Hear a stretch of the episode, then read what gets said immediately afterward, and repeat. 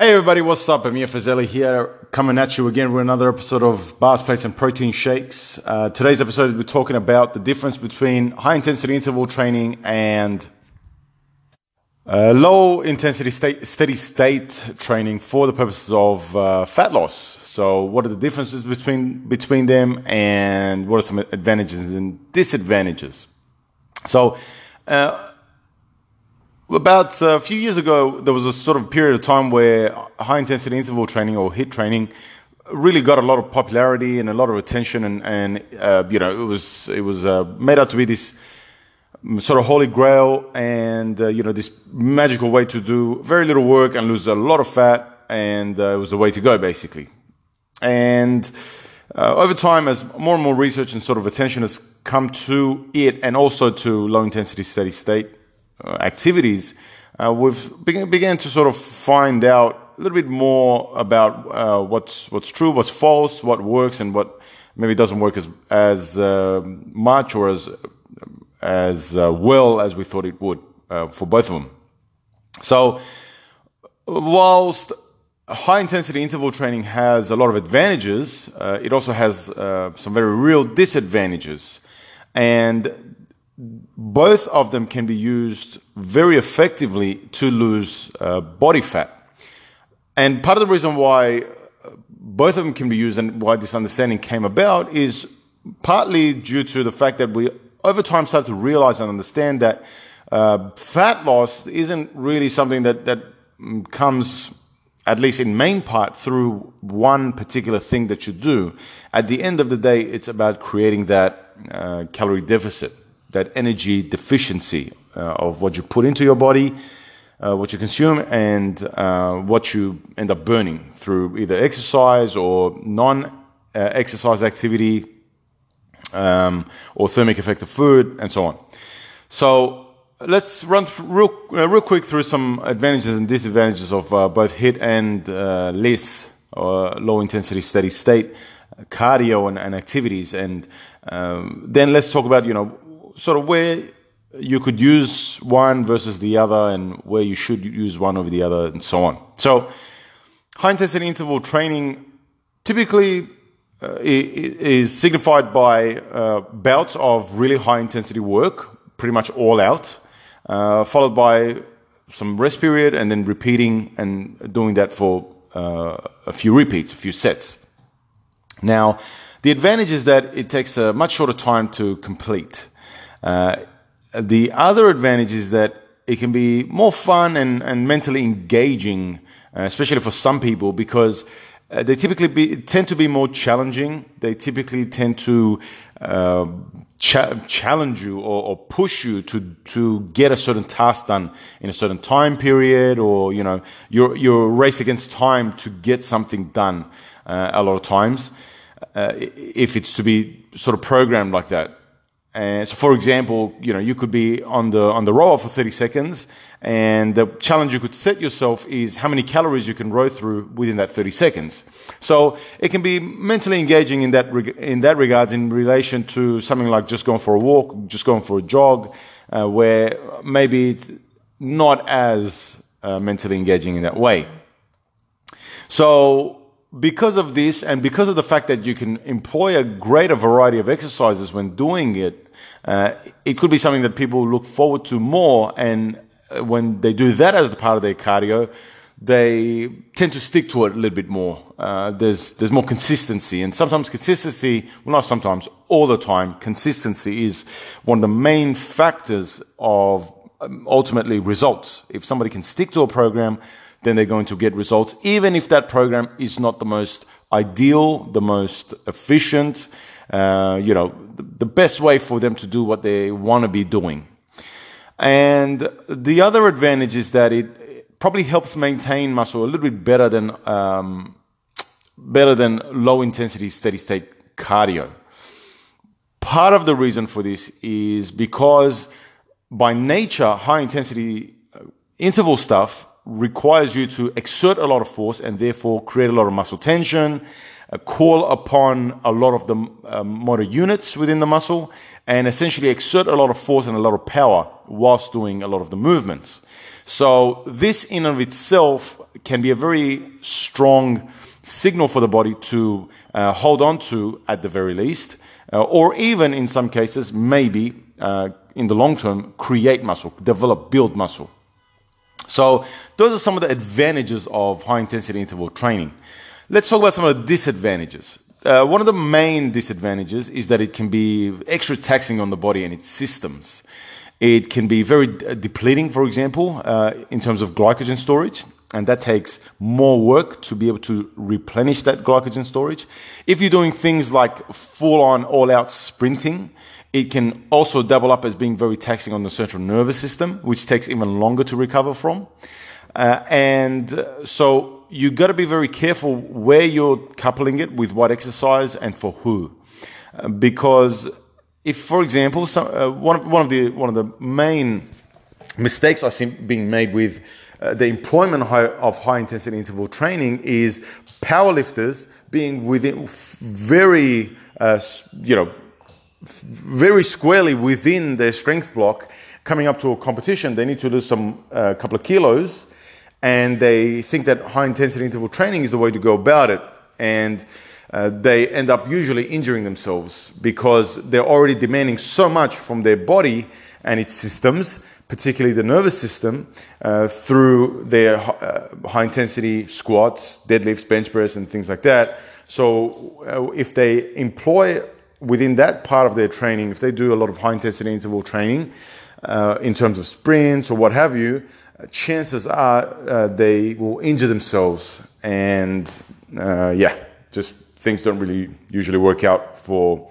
for lifters when they are close to a comp in the middle of strength blocks and they decide um, HIIT training is, is what they want to do to lose some extra kilos. So you got to be very careful of that. You got to be very careful of recovery and, and what you pair it with because it's just going to be extra taxing on the body to recover from. Uh, it's also not very fun. Um, when you want to do it on low calories. So we're talking bodybuilders coming up to competitions. Uh, obviously, as they do so, they, their calories drop more and more. And so it's going to be pretty tough to ask a, a bodybuilder that is on fairly low calories and already very low in energy and the, the even the mental capacity or um, motivation to do even some of the basic things on day-to-day life to muster the, the mental strength to go through some high intensity work. Uh, it's, it's just typically not going to go down well. Uh, mentally, they're going to disengage and probably uh, start to lose some consistency and compliance within their training. And you know, at a time like that, we want to make sure that we are doing whatever we can to maximize compliance in, within the training. You know, so that's very important to be able to uh, keep that in mind. Now, um, the other thing is that alongside all of this, uh, whether they're on low calories and, and uh, going into some HIIT training, or whether they're not on, on low training, uh, on low calories, there is an, an inherent risk of injury just due to the fact that you are employing more explosive, higher power, power output um, movements within within uh, training. So you've got to be very careful of that, uh, and you've got to really ask yourself: Is is the risk to reward ratio worth it here? If you've got a powerlifter, for example, or a weightlifter whose training has been going very well, and they're close to a competition now, a couple of weeks out, things are looking good. They just need to drop a couple of kilos. Uh, you know, do you really think that doing something like a high intensity interval training is the way to go, where they can potentially injure themselves and ruin the entire prep and be devastated. So you've got to really ask yourself that question. Uh, on a recreational level, obviously, a lot of those rules uh, don't apply or apply much less. So people can can do that. People who are training recreationally just want to get uh, stronger recreationally, want to get in better shape recreationally. Uh, obviously, not as much of a stress on the body in general. So you know, some of those rules are a little bit more lax. Now, let's go on to uh, LISS training. Some advantages. Well, the lower intensity is less taxing on the body, so you can pair it much easier with higher intensity training. So, uh, for an athlete, or you know a bodybuilder, a powerlifter, a strength athlete, what have you, whatever it may be, their actual sport training takes first priority, and so you need to be able to dedicate as much energy and power. Uh, you know, as much recovery capability and capacity to the actual sport and the training of that actual sport so that they can recover from that. But obviously, there's that task that we have at hand of them needing to lose some extra body weight. So we need to burn calories. Uh, but, and we can do it this way through keeping things very low intensity and still be able to uh, just churn through calories. That's ultimately that's that's what it's all about. You're just burning more calories through the day so that you can create more of a calorie deficit in an easy way, so that they can um, ultimately lose more body fat. That's what it's really all about.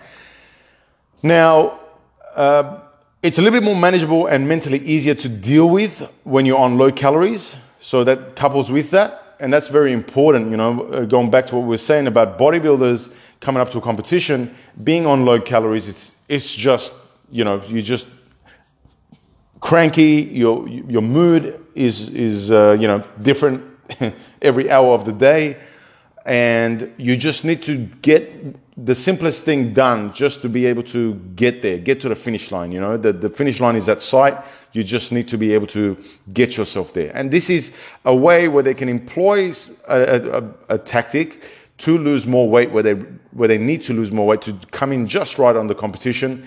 And this is a little bit more manageable. It's mentally easier to deal with whilst you're on low calories and low carbs, you already as it is don't have a lot of energy to exert a lot of force, move fast, and, and you know do this, do that. Just going for a nice walk uh, or, or, running running uh, at a slower pace, that's easier to deal with in that regards. And uh, the other thing is that it can be done pretty much semi-passively, right? Uh, you don't really have to think about it too much. You could do it as part of something else. Uh, you can just say, you know, I'm just going to go for a walk at night after work.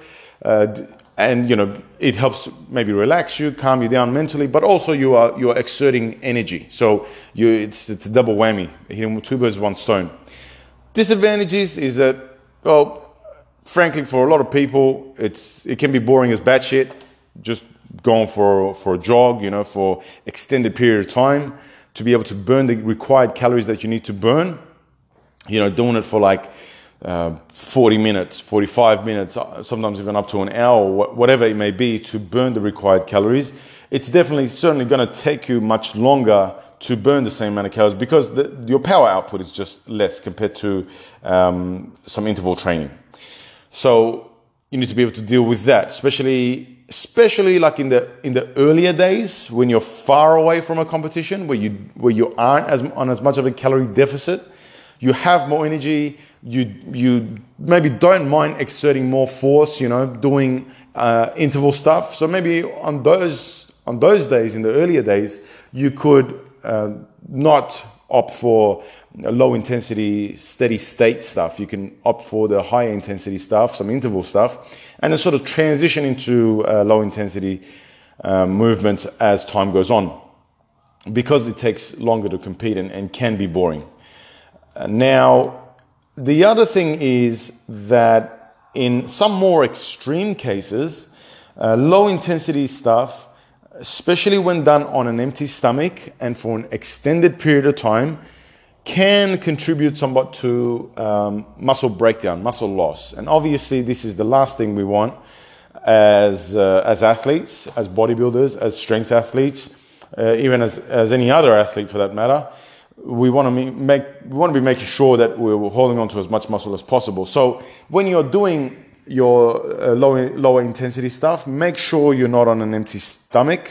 That's certainly not going to help you. Uh, which sort of brings on to the next point, which we want to touch on, and that is um, fasted cardio. It's essentially um, at best no better than than doing it uh, doing normal cardio uh, at worst, it can contribute to some muscle loss. There really is no real, um, you know, strong, solid evidence to say that fasted cardio really does go above and beyond in uh, creating a more fat loss or better fat loss or more efficient fat loss or anything better in any way really than than um, just being in simple calorie deficit eating less than you're burning. It is ultimately the king. That's what it really comes down to at the end of the day for healthy individuals who don't have any particular health issues or problems. You you you can do intermittent fasting, you can do uh, keto, you can do fasted cardio. At the end of the day, the reason why you are losing weight is because uh, you are somehow, some way creating uh, a calorie deficit. Anyway, that's that's maybe for another episode. Um, so you just want to be careful of that. Just just uh, be careful of how much you're doing, how much volume of low intensity state cardio you're doing, and uh, in what kind of a um, metabolic state you're doing it in. If you're fed or if you're fasted, uh, if you've had protein recently, if you've had carbs recently, things like that. Okay. So that's a little bit about uh, the differences between uh, HIIT training and low intensity steady, steady state training for the purposes of fat loss. Hope that helps you out in designing your programs coming up and getting shredded.